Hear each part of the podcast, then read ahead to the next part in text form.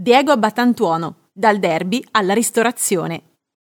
Nasce il 20 maggio 1955 nel quartiere di Viale Aretusa, in via Carlo Dolci, nella periferia occidentale di Milano, ma cresce nel quartiere popolare delle Case Minime, vicino a Lorenteggio, dove abitavano i nonni paterni.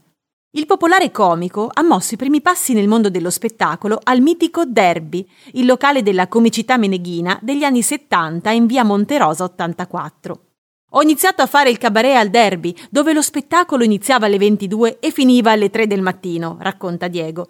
Facevo il tecnico, il direttore di scena. L'adolescenza l'ho passata lavorando di notte nei locali.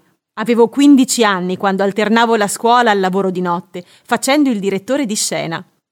Il mio impegno scolastico era relativo, ma per fortuna al derby di Milano passavo ogni sera con Cocchi Renato, Iannacci, Gaber, Dario Fo, grandi pittori, grandi architetti, grandi politici. Al derby c'erano tutti, c'era anche il top della delinquenza, una specie di Portofranco. A Milano, a Battantuono, ha aperto anche il caffè-ristorante di Via Vigevano, in zona Navigli, che presenta polpette per tutti i gusti. Con i suoi soci, poi, ha presentato anche un nuovo punto vendita – il Meatball Family Street Gourmet in piazza Luigi di Savoia.